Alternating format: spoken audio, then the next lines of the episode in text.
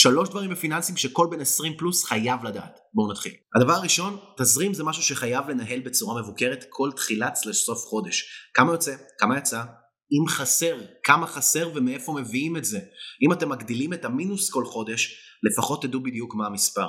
זה ייתן לכם שקט פיננסי, וזה ייתן לכם גם הבנה של סבבה, אם זה רק אלף שקל, אני יכול לעשות גם משמרת שישי או שבת במקום. שתיים, בלי להלוות שקל לאף אחד. אני יכול להגיד לכם מהניסיון שלי, אלא אם כן אתם עושים את זה בגוף מבוקר ומקבלים על זה כסף, ומישהו דואג שאתם תקבלו את הכסף שלכם בחזרה, לא שווה להיכנס לאי נעימויות האלה ולפינות האלה של השאלתי לך זה, השאלתי לך זה, נה נה אתה לא בסדר, להתחיל לרדוף, זה תמיד יוצר תחושות והרגשות אי נעימות לשתי הצדדים.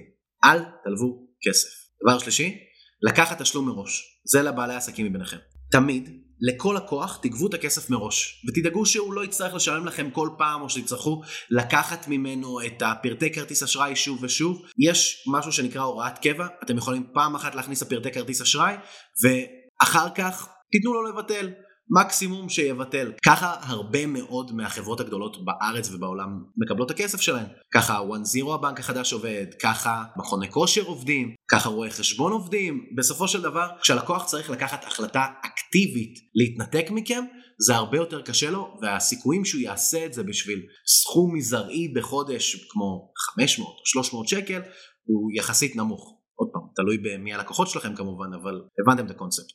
ארבע, וזה אחד שהוא בונוס, תנהלו כמה חשבונות בנק. כשהכל קורה באותו החשבון בנק, זה מבלבל, אתם לא יכולים לראות בצורה בהירה מה המצב שלכם, כמה כסף חסכתם, הכל בלאגן אחד גדול.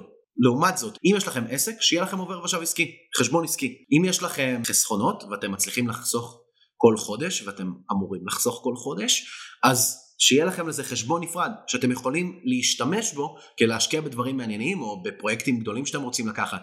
הדברים האלה הם מינימום מינימום מינימום כדי שלא יהיה לכם בעיות. אני נותן איזושהי אנקדוטה קטנה, אם אתם לא תנהלו את התזרים שלכם כמו שצריך, אני לא אימא שלכם ואני לא מאיים עליכם, אבל אתם תפגעו בדירוג אשראי שלכם.